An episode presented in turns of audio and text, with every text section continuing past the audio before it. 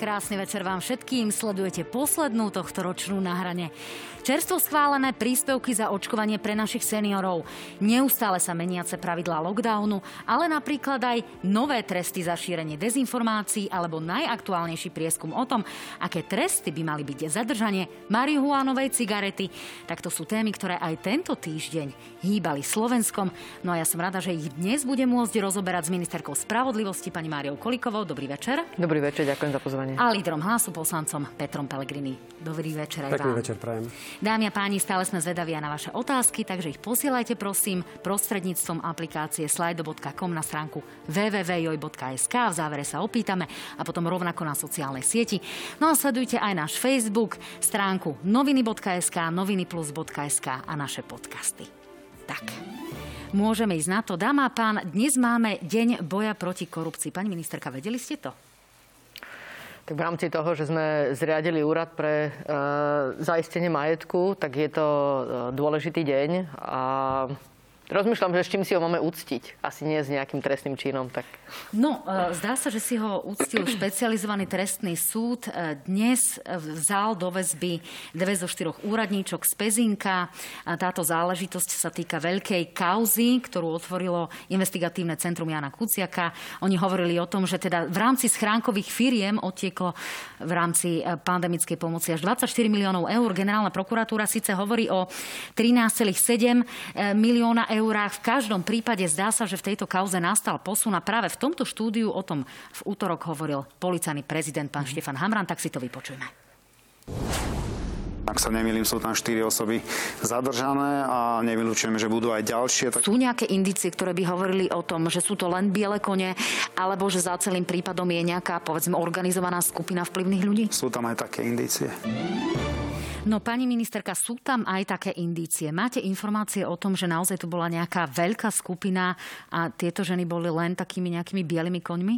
Zdá sa, že jedna z týchto dám sa už začína priznávať. Máte nejaké bližšie informácie o tomto prípade? Bližšie informácie nemám, ale to, čo by som k tomu povedala, sú dve veci. Jedna je tá, že myslím si, že sa ukazuje, že bolo chybou, že tu štát zhlavnil podmienky pre túto pomoc a to, že tu dal výnimku z registra partnerov verejného sektora. Ja som preto trvala na tom, že keď sa predĺžuje táto pomoc, tak od budúceho roka vláda trvá na tom, aby tieto firmy do takéhoto registra zapísané boli. To je jedna vec. A druhá vec je tá, že teraz aj v rámci novely trestného zákona upravujeme trestný čin, ktorý súvisí s praktikami ohľadom bielých koní a chceme jasnejšie postihovať práve tých, ktorí do toho zapájajú vlastne nekalo takéto osoby. Pán Pellegrini, vy máte indície o tom, kam tieto peniaze mohli odtiecť? Bolo to do zahraničia, bolo to do schránkových firiem. Mohli sa tie peniaze vrátiť na Slovensko? Hneď vám poviem. Na úvod ste dali otázku, či vieme, že je dnes Deň boja proti korupcii. Je smutné, že si ho musíme pripomenúť s konštatovaním, že Slovensko za posledný rok ešte ďalej kleslo v rebríčku boja proti korupcii a je na tom ešte horšie, ako bolo pred rokom. To len na margo toho, teda, ako sa tejto slávnej antikorupčnej vláde darí. No ale nie je to aj o tom, že sa odhaľujú kauzy bývalej vlády? Tak to by malo Slovensko pozdvihnúť asi vyššie, že sa to tak parádne darí, pretože ten ranking nehovorí o tom, koľko korupčných škandálov sa odhalí, ale aká je atmosféra, aké je vnímanie korupcie a tak ďalej. To je len malá zložka. Takže týmto sa to ospravedlňovať nedá. Poďalšie chcem povedať, že je veľmi smutné. A mne bolo veľmi ľúto, keď vyplávali na povrch informácie, že z tej veľmi slabej pomoci, pomalej, komplikovanej a najslabšej v rámci všetkých krajín Európskej únie sa ešte aj podarilo ukradnúť možno 24 alebo dneska nevieme presne koľko miliónov peňazí. Ak sa ma pýtate, či mám nejaké indície alebo nemám, ja nemám o tom informácie len z médií, ale určite mi zdravý sedliacky rozum hovorí, že si nemyslím, že 4 úradničky, obyčajné úradničky na maličkom úrade práce niekde v Pezinku boli samé schopné zosnovať podvod za 24 miliónov, vytvoriť sieť schránkových firiem v Srbsku a neviem, kde ešte všade a urobiť takýto podvod. Ja si myslím, že to musel organizovať niekto nad nimi a pevne verím, že počas vyšetrovania tieto dámy povedia, kto s tým nápadom prišiel a komu vlastne slúžili. Lebo nemyslím si, že tieto 4 úradničky by boli schopné urobiť takýto podvod na štátnych peniazoch. Vy ste chceli zareagovať, pani ministerka, ja len doplním dôležitú informáciu, že tieto dámy sú obvinené zo subvenčného podvodu a tam je tá trestná sadzba 10 až 15 rokov, čiže ide o veľmi vážnu vec s vysokým trestom, tak nech sa páči, zareagujte a môžeme ísť k tým príspevkom. Prvá vec, určite na škále, kde sa nachádza naša krajina, tak má veľmi vážny dopad práve to, že koľkatým korupčným kauzám čelíme. S týmto sa bude musieť krajina proste vyrovnať. Je dobré, že prebiehajú vyšetrovania a odhalovanie takýchto kauz, ale ten prepad na rebríčku sa dal z tejto súvislosti jednoducho prirodzene očakávať. To je jedna vec. Čo sa týka tej spletitosti, teraz ohľadom tejto kauzy, zložité sa takto vyjadrať od stola, keď nevidíme vlastne aj naozaj popis toho celého skutku a to, čo je v spise, ale jednoznačne to, že sú tu osoby, ktoré sú obvinené, tak možno predpokladať, že ešte možno viac svetla sa dozvieme neskôr v rámci celého objasňovania trestného činu. Tak, samozrejme, na to si počkáme, bude tu určite verejnosť aj médiá pozorne sledovať. Pán Pellegrini, poďme k tým príspevkom, ktoré dnes schválil parlament. Na celkom veľké prekvapenie aj s vašou pomocou 97 poslaneckých hlasov sa našlo za tieto príspevky, ktoré budú, ja len pripomeniem, vo výške 200 a 300 eur podľa toho, či senior nad 60 rokov stihol tento rok 3 očkovacie dávky, alebo len 2, alebo dokonca iba 1. No, Igor Matovič na to povedal: verím, že počty zaočkovaných budeme rátať na 100 000. Budú i 100 000? Pán Pellegrini? No, bodaj by to tak bolo.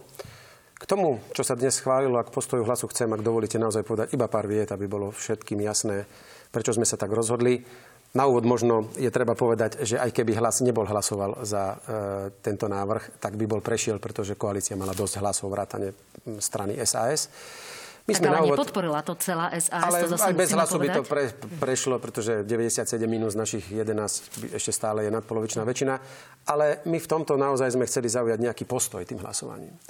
A ja som povedal, že nebudeme robiť a uprednostňovať len politikárčenie a politiku nad zdravie alebo nad nejakú akúkoľvek pomoc, ktorá sa k ľuďom môže na Slovensku dostať. Ja som veľmi rád, že sa nám podarilo zmeniť názor vládnej koalície, že upustila od 500 eurových poukážok na služby manikúru, kaderníka, ja neviem čo všetko.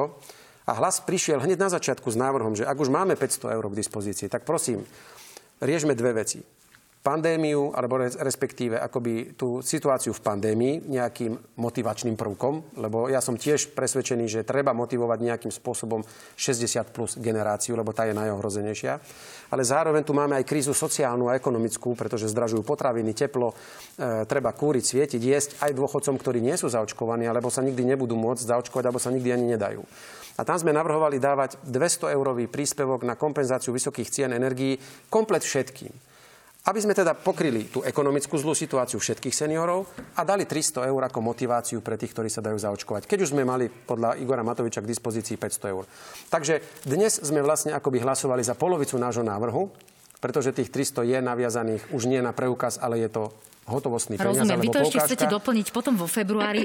Pani a budeme ministerka radi, ak by náhodou vláda naozaj našla budúci rok na jar možno aj tých 200 eur pre každého seniora bez ohľadu na očkovanie, lebo to by mala byť pomoc, ktorá nemá byť naviazaná na očkovanie, lebo trpia, jesť, kúriť a svietiť potrebujú všetci seniori bez ohľadu na to, či sú alebo nie sú očkovaní. Preto sme podporili tento návrh a hoc aj mnohým ľuďom sa to nepáči, my sme nepodporili návrh Igora Matoviča alebo vlády. My sme podporili návrh, ktorý za týchto okolností aspoň 100 000 dôchodcom akú takú pomoc pošle. Rozumiem. A zároveň motivuje tých, ktorí by sa teda očkovať mohli rozhodnúť. Pani ministerka, je toto cesta k tomu, že naozaj každý pol rok, ak sa budeme musieť očkovať, budeme musieť platiť?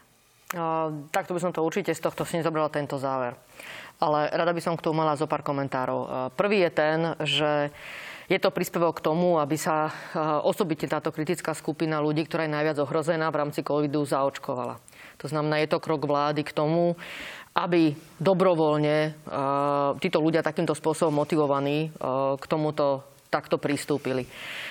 Tá debata o tom, že ako je to s nárastom ceny energií, niekoľkokrát už k tomu boli viaceré vyjadrenia aj priamo ministra hospodárstva, že nie je tu taký náraz energií, že by sme takto paušálne mohli hovoriť, že takýto vážny je tu prepad domácnosti.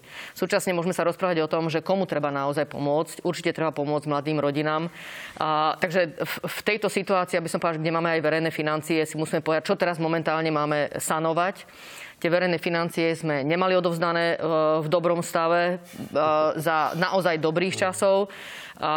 Ja v rámci môjho rezortu čelím tomu, že mám rozpočet do jesene a nie je to tak, že by to bol môj rezort. Jednoducho v takom stave verejné financie sú a v tomto stave. Takže nie je to tak, že máme tu 500 eur a nevieme, čo s nimi. Ale treba hľadať dobré riešenia za primeranú cenu. A v rámci toho, tu bola veľká debata aj v rámci koalície. Ja som rada, že sme sa dohodli. Myslím si, že je kľúčové, že sa koalícia dohodla. A ten výsledok uvidíme. Ja si myslím, že by to mohlo prispieť k motivácii. Takže teraz sa rozprávať o tom, či to bude v 100 000. Sú ešte ďalšie nástroje aj zo strany ministerstva zdravotníctva, aby ľudia boli motivovaní. Aj vlastne sa rozbieha ďalšia kampaň v rámci očkovania. Takže nemyslím si, že by sme mali teraz čakať, ako toto dopadne a neurobiť nič iné. Rozumiem. Čo sa týka tých mladých rodín, keď to trošku odľahčím, tak to vyzerá, pani ministerka, ako keby ste mi trošku pozerali do scenára, lebo práve na toto sa chcem opýtať. Pán Pellegrini, naozaj je dlhodobo známe, že mladé rodiny sú dnes viac ohrozené chudobou ako seniori. Môžeme hovoriť o tom, že seniori 60 plus, to sú aj mnohí sudcovia, to sú aj ľudia, ako spomínali novinári, napríklad osobu Ivana Mikloša, snáď mi odpustí, že ho spomínam, ale sú to ľudia, ktorí jednoducho nemajú úplne potrebu byť odsúdení na vašich 200 eur. Čiže teraz je otázka, či naozaj v tom februári budete navrhovať to, aby sa pomáhalo aj iným skupinám. Televízia Joj vysiela projekt Darované Vianoce a tam naozaj vidíme, že sú mladé rodiny, kde tým ľuďom ostane 20 eur na mesiac. Videl som ten príbeh posledne a musím povedať, že som mal slzy v očiach, keď som videl, ako naozaj ťažko ľudia na Slovensku žijú. Ja to poznám, lebo ja po regiónoch chodím. A áno, veď mnohé z tých návrhov, ktoré sme doteraz predkladali, sa týkali aj mladých rodín s deťmi. My sme navrhovali, aby našla vláda 300 miliónov eur na zdvojnásobenie rodinných prídavkov. Čiže v tom februári budete navrhovať nejaký iný mechanizmus? Ale veď môže pozrite sa. Za rok a pol, čo je tu táto vláda, zadlžila našu krajinu 10 miliárd. Mimochodom, nechali sme vám krajinu, keď som odovzdával takto kľúče pánovi Matovičovi, dlh 48,5% hrubého domáceho produktu, 12. najnižší v Európe. Dali sme vám deficit 1,3% najnižší v histórii našej krajiny. Čo robíte vy? Už sme na 60% zadlženosti a neviem, kde to ešte dotiahnete. Rozbili ste na Frankfurtce verejné financie. 10 miliard čudu, pýtam sa, kto z nich mal niečo? Mladé rodiny mali z tých 10 miliard niečo? Rozumiem, ale aby sme sa naozaj dostali k tomu, že čo bude stredná v budúcnosti. Pani ministerka sama povedala, že má rozpočet len do septembra, čiže preto sa pýtam, že či... Ale to je moja chyba, alebo Igora Matoviča, ktorý je minister financií. Ale prepáčte, ja dopoviem. Áno, táto vláda má dosť zdrojov na to. Pri tom, čo všetko rozhajdákala a rozhajdákava každý mesiac, táto vláda neinvestuje. Ja som nevidel, kde urobili nejakú investičnú aktivitu. No ja sa pýtam, či vo februári, keďže avizujete príspevok, či ten príspevok sa bude týkať aj rodín, alebo sa bude týkať všeobecne. Nech sa páči, nech sa bude kľudne. Avizoval Igor Matovič, že chcel rozdávať 600 eur. 500 eurový poukaz a 100 eur každému seniorovi na elektrinu. To je 600 miliónov eur. Nech sa páči. Ak sme teraz minuli možno menej ako 300 na očkovaciu kampaň, aj to neminieme možno komplet, lebo nie každý sa dá zaočkovať, tak podelme tie peniaze. Postarajme sa aj o tých seniorov, ktorí sa nemôžu dať zaočkovať alebo nejakým spôsobom sa nikdy zaočkovať nedajú, lebo budú trpieť a majú nízke dôchodky. A pomôžme aj mladým rodinám a podporme tie rodiny, ktoré majú deti.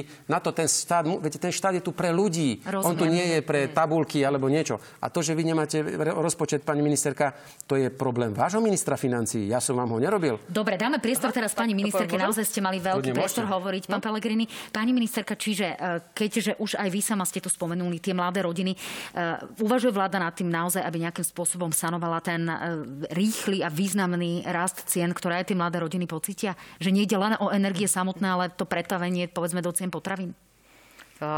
Samozrejme, že rozmýšľame o nástrojoch smerom k mladým rodinám, ale ja by som ešte chcela teraz, však preto som na to aj reagovala, že ak sa bavíme, ktoré sú tie ohrozené skupiny, tak asi ťažko to môžeme povedať, že to je 60 a plus. 60 a plus sú ohrozené skupiny, ktoré súvisia s covidom z ohľadu na toto ochorenie.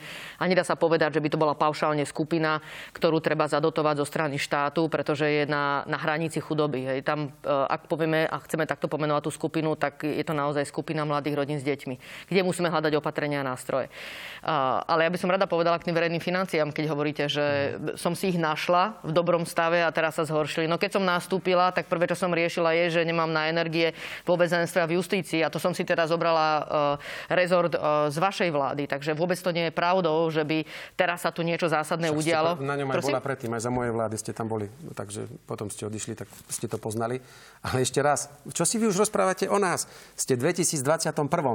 Tento rozpočet, čo dneska máte len do septembra peniaze, vám robil Heger s Matovičom. Tak im vyratujte tu nejaké, čo mne tu rozprávate, čo my sme robili v marci 2020. Poďme ďalej, aby sme naozaj nehovárate na mňa. Čo sa týka lockdownu, je naozaj pravdou, že neustále sa nám tu menia pravidlá. Pani ministerka, vieme, že takouto aktualitou dnes bola úvaha o tom, že možno tie Vianoce aj budeme môcť tráviť aj s rodinami a nie len na lyžiach. Objavila sa tu úvaha, že naozaj a doslova vtipy o tom, že ak chcete za svojimi rodičmi musíte ísť na lyžiach. Čiže bude sa to ešte nejakým spôsobom meniť, bude sa to upravovať, aby to bolo možno trošku pre ľudí priechodnejšie na tie Vianoce? Opatrenia musia byť šité na mieru s ohľadom na to, v akej situácii je krajina. A sú teraz dobre nastavené? Tak samozrejme, že z pozície vlády vám môžem len povedať to, že sme robili maximum preto, aby boli dobre nastavené. Vždy je k tomu veľká debata a snažíme sa brať do úvahy veľmi vážne aj rady konzília. A potom je to samozrejme aj politické rozhodnutie o primeranosti a vhodnosti aj stavu krajiny, aj dopadu na všetky, by som povedala, že záujmy, ktoré musíme chrániť v rámci krajiny. Takže je to také vyvažovanie. No Richard Sulík dnes doslova na sociálnej sieti uviedol, že bude ignorovať epitím konzília odborníkov, pretože si, citujem, riešia svoje a výsledok sú šialenstva, za to a hovorím, stačilo. Toto mal napísané na sociálnej sieti, potom to zmizlo. Čiže nejakým spôsobom naozaj ste... Môžeme to takto povedať, aj nahnevaný na to, čo konzílium odborníkov hovorí a aké je prísne z pohľadu toho, ako to vidíte vy? Ja by som nechcela teraz používať výrazy nahnevaný. Myslím si, že na jednej strane je veľmi dôležité brať vážne vyjadrenia odborného konzília, ktoré je pri ministerstve zdravotníctva, ale na druhej strane musíme brať do úvahy aj to, ako sme pripravení a schopní ako krajina, tie odporúčania, ktoré dostaneme v plnosti realizovať. A tam si myslím, že osobitne, keď bola veľká debata napríklad ohľadom zatvorenia škôl, tak jedna vec je to virologické hľadisko a druhá vec je samozrejme ten osobitný dopad aj na vzdelanie a na ten stav, ktorý máme na školách, aj to, že kto v akej miere vlastne je pripravený sa vzdelávať prípadne aj inak ako len prezenčne a čo to znamená, aký dopad pre niektoré skupiny ľudí, ktoré sú najohrozenejšie. Takže a osobitne samozrejme na ekonomický chod krajiny, čo je, čo nie je schopná tá krajina zvládať. Takže toto si myslím, že je absolútne v poriadku a je to tá odpovednosť, ktorú máme ako členovia vlády, ako táto vláda, aby sme vyhodnotili v plnosti tie odporúčania a potom k tomu dali konkrétne opatrenia. Nakoniec tie prijíma vláda, neprijíma ich konzílium a my za to nesieme zodpovednosť. No, odporúčania, o ktorých sa začína hovoriť, je naozaj povinné očkovanie. Hovorí sa o tom veľmi otvorene. Ja by som sa ešte rada vrátila ešte k tým odporúčaniam a k tým konkrétnym opatreniam. My dostaneme vlastne odporúčania v krátkom čase a v krátkom čase musíme vydať opatrenia. Chcem trochu povedať len k tomu procesu, že to nie je jednoduché. A vôbec to nie je pravdou, že by teraz vláda naťahovala čas, aby ľudí dostala do stresu, že sa dozvedia zo dňa na deň, aké vlastne opatrenia majú platiť. Jednoducho aj my sme pod časovým tlakom a snažíme sa robiť zodpovedné rozhodnutia a v rámci toho nachádzať aj zhodu v rámci koalície. Ale je zodpovedné chodiť naozaj pred médiá každý s nejakým iným opatrením a každý deň s iným opatrením? Je to v poriadku? Ja si myslím, že posledné opatrenia, ktoré sme prijímali, boli v jednoznačnej zhode v rámci koalície. Je prirodzené z tohto pohľadu, že minister školstva hlasoval proti, keďže bol proti tomu, aby sa celoplošne zatvorili školy, ale ináč tu bol konsenzus v rámci celej koalície. Takže ja si myslím, že tento konkrétny príklad vám môže ukázať, že tá zhoda sa v rámci koalície vie nájsť, osobitne v takomto ťažkom čase. A takto tieto posledné opatrenia boli prijímané. Keď sa bavíme o tom, čo bude na Vianoce, tak teraz sme v prvých 10 dňoch v rámci decembra, máme vládu, ktorá bude teraz v stredu, budeme mať novú situáciu, v akej sme. A vyhodnotíme, či v rámci tých opatrení máme alebo nemáme niečo meniť. Tu sa naozaj situácia mení zo dňa na deň, mení sa z týždňa na týždeň, takže nedá sa teraz prijať opatrenia, aj keď sú teraz vlastne do začiatku januára, takže chceme byť v nejakej miere predvídateľní, ale nedá sa povedať, že sa na tom nič nezmení. Rozumiem, to sa nedá. Asi sa na to ťažko ťažko pozerá aj ľuďom v gastropriemysle. Pán Pellegrini, ak by ste boli predsedom vlády v tejto chvíli, aké opatrenie by ste urobili? Čo by ste povedzme otvorili, čo by ste naopak zatvorili a ako by ste sa vysprávali na čelo vlády? Veľkou chybou je dnes, že krajinu neriadi premiér. Ten ako keby nebol, zmizol, ten sa raz za čas niekde objaví a začne hovoriť o slušnosti, úcte, či čo a neviem aké veci a pritom nech sa ide pozrieť, čo v parlamente stvára jeho predseda Matovič, akú teda úctu a kultúrnosť do politiky zavádza, ale nemáme premiéra, nemáme ministra vnútra ako šéfa krízového štábu, ktorý títo dvaja by mali riadiť momentálne krajinu. Krajinu riadi koaličná rada, kde chodí napríklad pán poslanec Šipoš, za vás pán poslanec, za vás nie, pán Šeliga. Títo ľudia rozhodujú o tom, handrkujú tam, ako na arabskom trhu, kto čo. A výsledkom je, že vaša kolegyňa, lebo vy už ste SAS, pani Kolíková, pani Zemanová povie, viete čo, no tak my sme chceli, aby sa otvorili obchody, ale sme si uvedomili, že tým pádom tí ľudia budú viacej behať po vonku a budú sa stretávať, teda mobilita sa zvýši. Tak sme teda na vyváženie súhlasili, že na týždeň nech sa zavrú školy, aby sa to tak nejakým spôsobom vynegovalo a plus minus tie dopady. Takto sa dá riešiť. Ja som povedal, ak sme sa dostali do situácie, že treba lockdown, tak sa mal spraviť poriadny, taký ako v Rakúsku, poriadny. S riadnou ekonomickou pomocou, aby každý vedel, že tie 2 týždne alebo 3 veľkého lockdownu prežije ekonomicky a neskrachuje a nebude rozmýšľať pomaly niektorí už nad samovraždou z oblasti gastra. Už aj také sú nepríjemné informácie. A potom to uvoľňovať. To, čo máme dnes, je není ani poriadny lockdown, ani nič. Veď sa pozrite na ulice. Poďalšie. Vystrihal som a žiadal som vládu, že musí s občanmi komunikovať, musí im vysvetľovať a musia tie opatrenia byť logické a ľudia musia vedieť, prečo sa prijímajú. A preto sa vás pýtam, áno, aké logické je opatrenie, že vláda na nás chystala, že do autobusu, kde budete 40 minút z Karlovky do Rače zatvorení 100 ľudí v rúškach, musíte byť buď otestovaní, prekonaní alebo očkovaní. OTP. Do autobusu nás chcela pustiť OTP. Ale do obchodu, ktorý je veľký, možno ako toto vaše štúdio, by už 5 a jeden z nich otestovaný nemohol vojsť. Tak sa ľudia smejú. Od rána sa rehocú, že všetci budú na lyžiarskych svahoch si robiť štedré večere, lebo lyžovať sa môže ísť. No, pani ministerka, zdá sa, že jednou z ciest sa nemôže ísť. Takže je ten recept, ktorý tu je v zahraničí, tak tí ľudia vám to nebudú nikdy už rešpektovať a budú si z toho robiť srandu a dosiahnete pravý opak. Rozumiem. Aby sme šli ďalej, pani ministerka, jednou z ciest tejto situácie sa hovorí, že by mohlo byť naozaj povinné očkovanie. Vy ste sa už vyjadrili aj včera po rokovaní vlády, že už máte v zásuvke takýto návrh, ktorý by nejakým spôsobom sa možno dal realizovať. Tá situácia v koalícii je, pustíme si to o chvíľku, naozaj rôznorodá, čo sa týka názorov na povinné očkovanie. Môžete, ja len dokladiem otázku, čiže čo z vášho pohľadu bude tým ideálnym riešením? Bude to očkovanie ľudí nad 18 rokov, alebo aspoň seniorov, alebo vybraných skupín? Nech sa páči. Ja iba veľmi krátko k tým opatreniam. Myslím, že to, čo je zrejme, je, že tieto opatrenia sú jednoznačne motivujúce pre ľudí, ktorí sú zaočkovaní. Myslím si, že je to odkaz aj vlády smerom k ním, že toto je zodpovedný prístup k tomu, aby sme pandémiu zvládli. Takže jednoznačne v rámci týchto opatrení je zrejme, že tí, ktorí sú zaočkovaní, majú väčšiu slobodu a tým pádom dávame prežiť aj tým prevádzkam, aj obchodom, kde s ohľadom vlastne na toto otvorenie im umožňujeme aj podnikateľsky ísť ďalej. To je jedna vec. Čo sa týka toho gastropriemyslu, áno, je pravdou, že si uvedomujeme, že tam sú tieto prevádzky zatvorené. Jednoznačne sme o tom mali vážnu debatu aj v rámci vlády, takže tam pokračujú ďalej odškodňovacie schémy, jednak z ministerstva hospodárstva, ktorá súvisí s nájmami a potom zo strany ministerstva práce, sociálnych vecí a rodiny. A teraz moja otázka, takže, pani ministerka, k mojej otázke k povinnému očkovaniu. Povinného očkovania. V rámci povinného očkovania myslím, že je zrejme, že je tu uznesenie vlády, ktoré je teraz zo stredy, v rámci ktorého bol poverený minister zdravotníctva urobiť analýzu smerom k otázke povinného očkovania. A potom tam bola aj súvisiaca otázka, ktorá sa týka vyhodnotenia možnosti, že by osoby, ktoré neboli zaočkované a s tým je zvýšená ich zdravotná starostlivosť, či je vhodné a právne na mieste zvážiť zvýšenie vlastne príspevku na úhradu zdravotnej starostlivosti. K tomu sa dostaneme, takže to sú dve časti. Čiže keďže teraz antivax mamičky, ktoré nedajú zaočkovať svoje malé deti, by mali dostať pokutu 331 €. Navrhnete, aby naozaj, kto sa nedá zaočkovať proti covidu, bude musieť platiť povedzme tú pokutu 331 41 €? Tak ako v prípade týchto vakcín? Takže teraz sa pýtate ministerky spravodlivosti, ja nie som ani vláda, nie som ani celá koalícia. Som z tohto pohľadu len... Vy máte ústavné riešenie, tak preto sa na to pýtam vás. Som v úvodzovkách len ministerka spravodlivosti. Túto úlohu má minister zdravotníctva v súčinnosti s našim rezortom. Pripravíme analýzu. Ale ja som sa k tomu už viackrát vyjadrovala. Ústavnoprávne ja v zásade nevidím problém, aby sme uvažovali o zavedení povinného očkovania. Nakoniec už tu povinné očkovanie máme. Osobitne smerom k vakcíne Pfizer je aj posun aj v rámci vyjadrenia EMI, čo sa týka tejto vakcíny.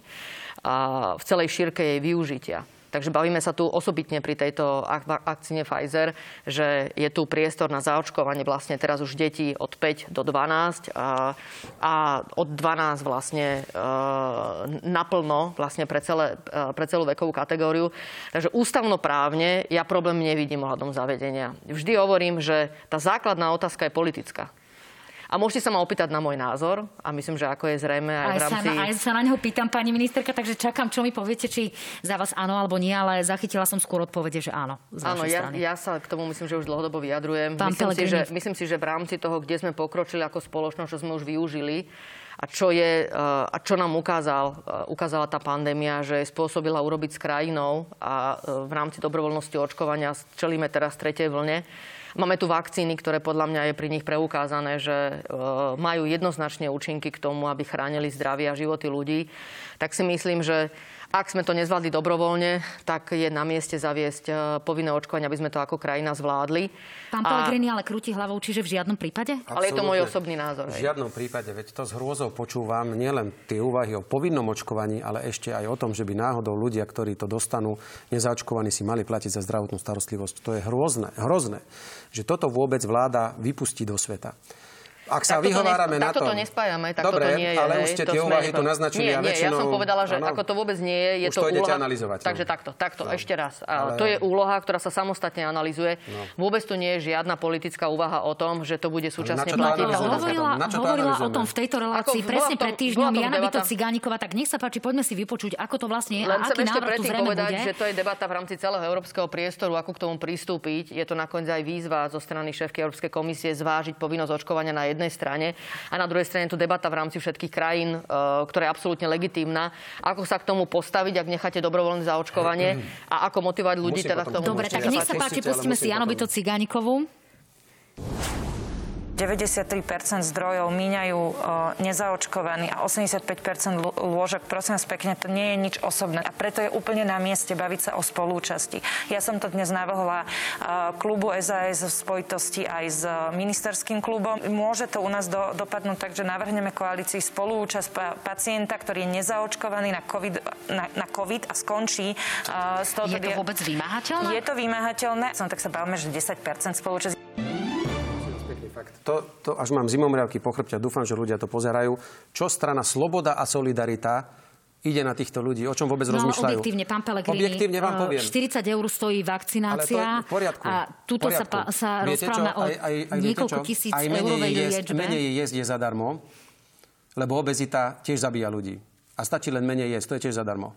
A teraz mi chcete povedať, že to teda nestojí štát nič. Ale vaša obezita by ma nezabíjala. Ale prepáčte, ale mňa môže zabiť moja obezita. Ale mňa nie. A preto, čo? Obeznému človeku máme dať zaplatiť choroby, ktoré vznikajú prevažne u obezných ľudí, lebo čiže v žiadnom prípade z vášho hľadiska nemôže byť žiadna spolúčasť na liečbe. Nerozmýšľame o fajčiarovi a nefajčiarovi tak, že fajčiar fajčí, vedome si ničí svoje zdravie a urobíme mu aj tak operáciu plúc, respektíve aj transplantáciu, keď treba. Narkomanovi vymeníme aj pečeň, aj obličku, keď treba, a robíme to zadarmo v rámci zdravotného poistenia. Takisto alkoholici. Čo? Kto pije, nepije. Športovcovi dávame akú výhodu, že sa stará o svoje zdravie. Alkoholik príde, cirhózou, pečenie a vyliečíme ho a nič od neho nepýtame. A pri covide, prosím vás pekne, ak ešte sa vrátim k povinnému očkovaniu. Viete, povinné očkovanie my tu máme. A ja som ho absolvoval, aj vy určite, aj vy. Proti tuberkulóze, osýpkam, ja neviem čomu všetkému. Od vakcínami, ktoré sa napríklad pri chrípke očkujú od 60. rokov minulého storočia, kde vieme presne vedľajšie účinky, kde je vakcína, ktorú keď si raz dáte, tak máte pokoj. Prosím vás pekne, dneska Pfizer, keď spomínate Pfizer, dneska už povedal šéf Pfizeru, že už 4. dávku treba. A keď povie o pol roka, že aj 5, to budeme za každým tých ľudí nútiť povinne si dať 28 dávok. Dobre, pani ministerka, naozaj v rámci toho povinného očkovania... Musím povedať, ak by ste išli s tým, že idete ľuďom dať ešte aj zaplatiť zdravotnú starostlivosť, ktorí si tu 40 rokov pracujú, odvádzajú zdravotné poistenie, možno ešte aj viacej ako my. A vy mu poviete, že kvôli tomu, že si sa nedal zaočkovať, hoď tá vakcína nefunguje, lebo aj zaočkovaní nám tam chodia ležať a umierajú, tak vy mu poviete, že si to má zaplatiť. Ale objektívne pán Pellegrini naozaj v oveľa menšej miere, tých ľudí asi 15%. Ale no a čo? Ale sú to naši občania. Prepáčte, toto musím povedať. To sú naši občania. Rozumiem. To sú ľudia žijúci na Slovensku a my sa máme o nich postarať, či žijú v takom stave alebo v takom stave. Áno, pán Pellegrini, oni dostali šancu sa naozaj v tomto zmysle aj zabezpečiť iným spôsobom. Ale toto nemôžete takto cynicky sa na to pozerať. My to tu máme radi v tejto relácii, ak to trošku odľahčím, pani ministerka, v rámci toho povinného očkovania naozaj si myslíte, že to bude nejakým spôsobom vymáhateľné? Ja k tomu poviem, nie k tomu povinnému očkovaniu, ale najprv som chcela povedať, že všetky prípady, ktoré ste vymenovali, obezita, fajčiari, opilstvo, no nie je to nákazlivé. Ja som sa teda ešte nestretla s tým, že by som stretla niekoho opitého, že by som bola potom opitá ja, alebo že by niekto fajčila, stal sa zo mňa hneď fajčiar. No, ale takže, ako očkované sa vám nič nestane ani pre COVID, dáma a pán, naozaj musíme ísť ďalej, aby sme stihli trestné kódexy, takže pani ministerka, dokončite vetu a ideme ďalej. Vy navrhujete nerobiť nič. Ja navrhujem pozitívnu motiváciu a dnes hlasovaní som to ukázal. No, to je veľmi pekné a ako bolo by fajn, keby ste sa jednoznačne k tomu hlásili už dávnejšie. Tak som rada, že ste sa začali k tomu hlásiť. To tiež vnímam ako dobrý posun. A povinné očkovanie mne osobne sa javí momentálne ako cesta pre Slovensko, aby sme nemali štvrtú vlnu. Ak bude potrebné sa štvrtýkrát zaočkovať, tak proste je to cesta, aby sme sa ochránili. 18 plus, alebo len pre seniorov.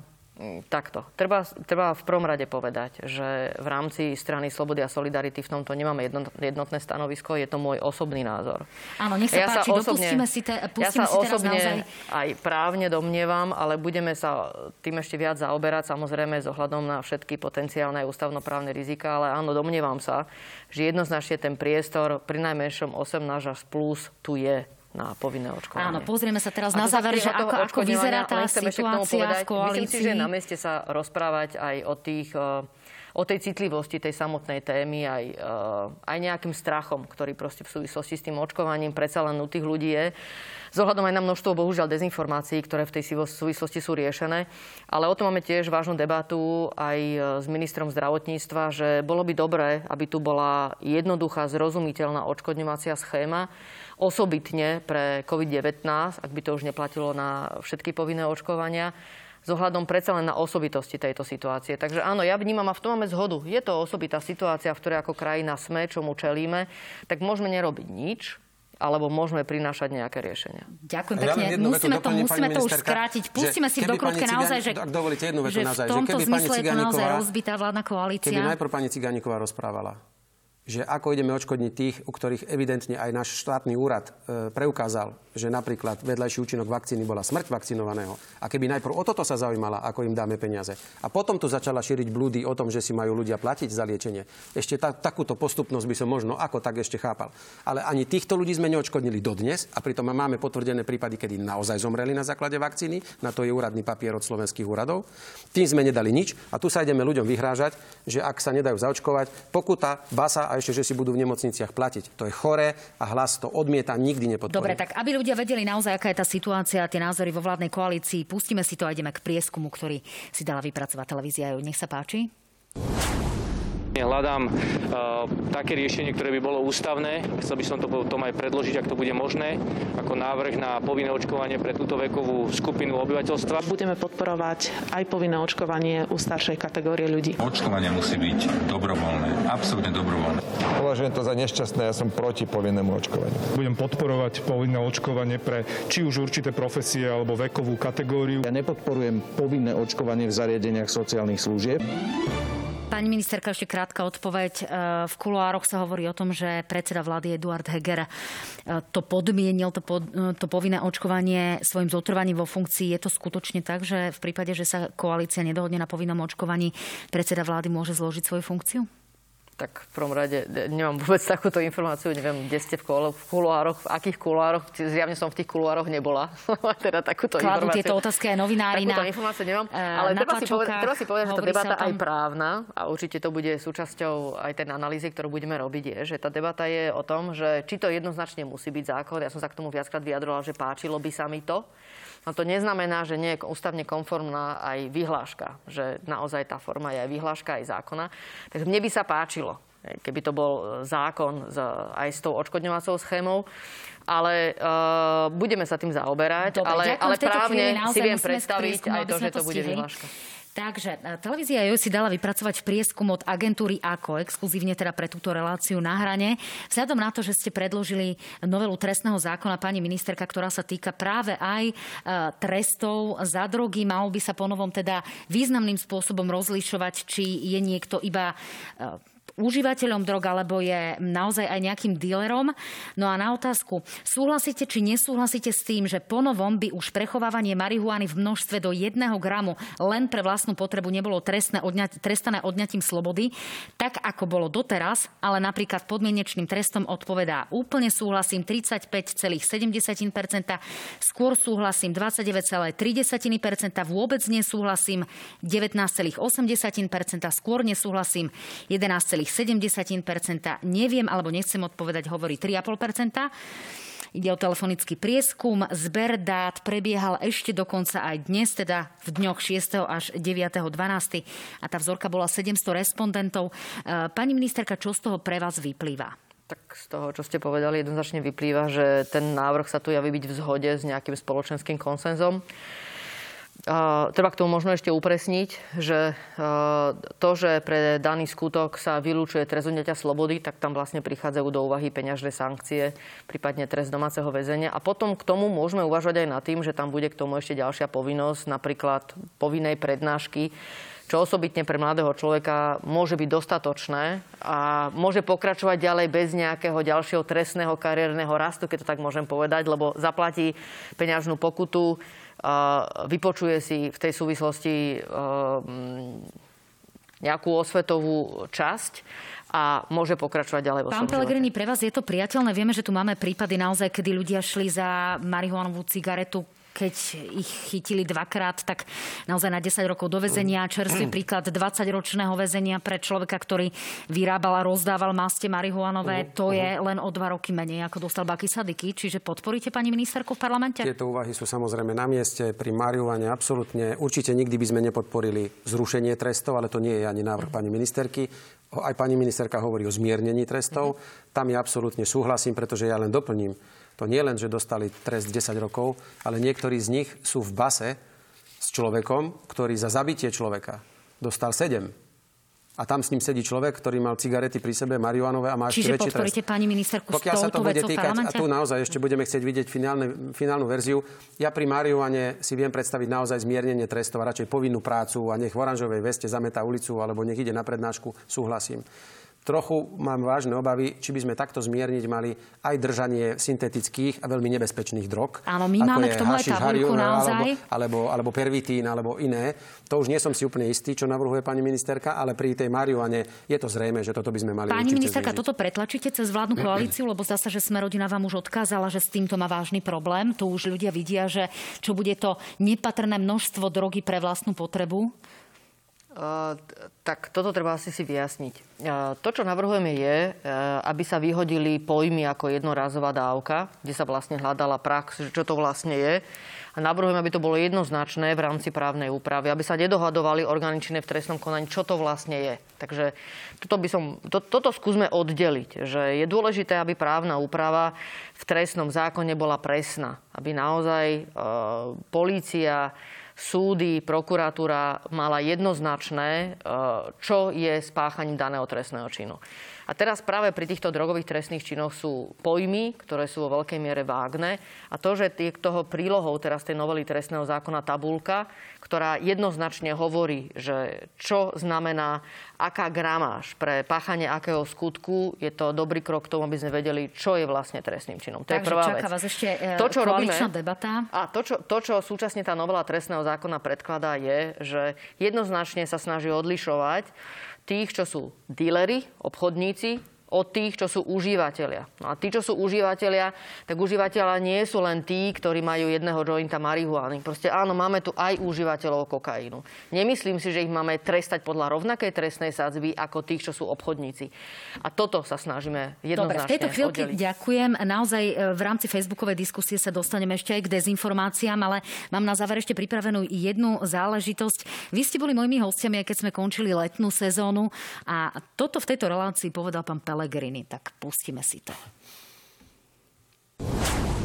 Ja si dám spraviť testy na protilátky a uvidím, ak moje telo protilátky má, nevidím dôvod, aby som sa dával očkovať, ak moje telo protilátky nebude mať, tak budem samozrejme musieť túto variantu zvážiť. Ale či to bude Johnson alebo niečo iné, to samozrejme rozhodnem až vtedy, keď budem mať lekárske výsledky o tom, či moje telo má alebo nemá protilátky. Tak viete, ale ešte raz, ako osoba podporujem v plnej miere očkovanie, aby sa každý dobrovoľne na Slovensku dal zaočkovať. No, pán Pellegrini, presne pol roka uplynulo od tohto momentu, bolo to 24.6. Už asi nemáte ani protilátky, pred rokom ste prekonali COVID. Je to teraz presne rok. Chystám sa na konzultáciu s lekárom a podľa toho sa rozhodnem, či podstúpim očkovanie. Prezradíte potom verejne, že ako ste sa rozhodli? Samozrejme, ja to nebudem tajiť, veď to je normálna informácia. A nebudete s tým čakať ešte ďalší pol rok? Ale prosím vás pekne. Pozrite si grafy, či končia prekonaní alebo nekončia prekonaní v nemocniciach, umierajú na miaskách. No nekončia. Ja sa vás pýtam ako politická lídra, je to legitímna otázka. Takže z tohto pohľadu ešte raz, robíte z toho väčšiu vedu, ako je. Nikdy som nespochybnil očkovanie, odporúčam ho všetkým a ja sa v krátkej dobe rozhodnem, pretože štúdie ukazujú, že prekonaný je chránený 6 až 8 mesiacov. Ja už mám za týmto limitom a je teda na mieste, aby som sa prišiel s lekárom poradiť, aby mi povedal, či teda mám alebo nemám sa zaočkovať, čo hovoria najnovšie štúdie. Nič nerobím neobvykle, takto sa správa x ďalších prekonaných, ktorí majú prirodzenú imunitu. Tí, čo ju neprekonali, tak si ju musia tvoriť synteticky vakcínami. Tak by som poprosil, keby sme aj neurážali všetkých 100 000 ľudí, ktorí prekonali a ktorí sa doteraz nedali očkovať, pretože je to normálny medicínsky postup. Rozumiem. Uznáte, že toto sa naozaj nedalo nevyužiť, keďže no, toto trvá prípade, už asi pol roka, takže ľudia majú naozaj právo na nejaké odpovede od politických lídrov. Mohli by ste nastrihnúť, kto povedal pred pol rokom, že budú stačiť 2 dávky a dneska už hovoríme o 4. Aj to by ste mohli nastrihnúť. Áno, ale to v tom čase asi nevedeli ani šéfovia Pfizeru. Dáma, pán, v tejto chvíli vám naozaj ďakujem veľmi pekne a želám pekné Vianoce. Všetko dobré a pekné Vianoce aj divákom televízie. Mohli by ste sa zaočkovať, pán poslanec. Veď aj na to príde. Neviem. Ja som zvedavá, či v budúcej debate nám to poviete. Milí priatelia, ďakujem veľmi pekne, že ste boli s nami naozaj celý rok, celú túto sezónu, aj jarnú, aj túto jesennú. Želám vám nádherné Vianoce bez nejakej politickej nevraživosti. Naozaj si poriadne oddychnite. Budeme veľmi radi, keď s nami budete opäť v januári. No a ešte si v útorok nenechajte ujsť analýzy na hrane. A teraz ešte facebookovú diskusiu. Pán Pellegrini a pani Kolíková sú pripravení odpovedať na vaše otázky. Tak ešte raz krásne Vianoce a dobrú noc.